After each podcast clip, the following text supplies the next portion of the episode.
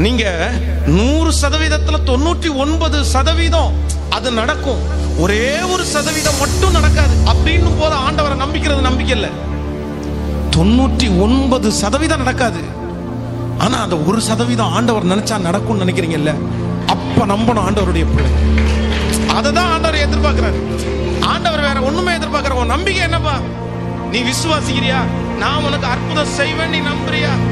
நீ யாரா இருக்கலாம்? எவ்வளவு பெரிய பிரச்சனை வேணா இருக்கலாம். நான் நம் செய்வேன் நம்புனேன் அப்படின்னா ஆண்டவர் செய்வேன் தான் கத்தர் சொல்றேன் ஏன் உங்களுக்கு ஜெபம் இல்ல? ஏன் உங்களுக்கு வேத வசனம் இல்ல? ஏன் உங்களுக்கு வார்த்தையை நம்ப முடியல? உங்களுக்குள்ள நிறைய பேருக்குள்ள நம்பிக்கையே இல்லையே.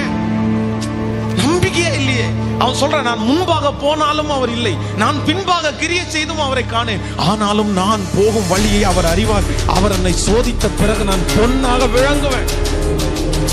அந்த நம்பிக்கை தான் ஆண்டவர் எதிர்பார்க்கும் உங்களிடத்துல கையில அவ்வளோ பெரிய ரிசல்ட்டை வந்து எழுதி கொடுத்து டாக்டர் சீல் வச்சு இதுதான்ப்பா உனக்கு பிரச்சனை அப்படின்னு சொன்னா கூட அதை தூக்கி போட்டுட்டு என் ஆண்டவர் நினைச்சாருன்னா இந்த நிமிஷம் எனக்கு விடுதலை கொடுப்பாருன்னு நம்புறதாங்க நம்பிக்கை.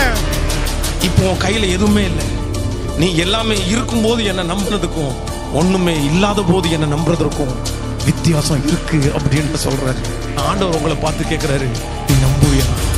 நீ நம்புவியா? நீ நம்புவியா? பிரச்சனையை பற்றி பேசுறதில்ல.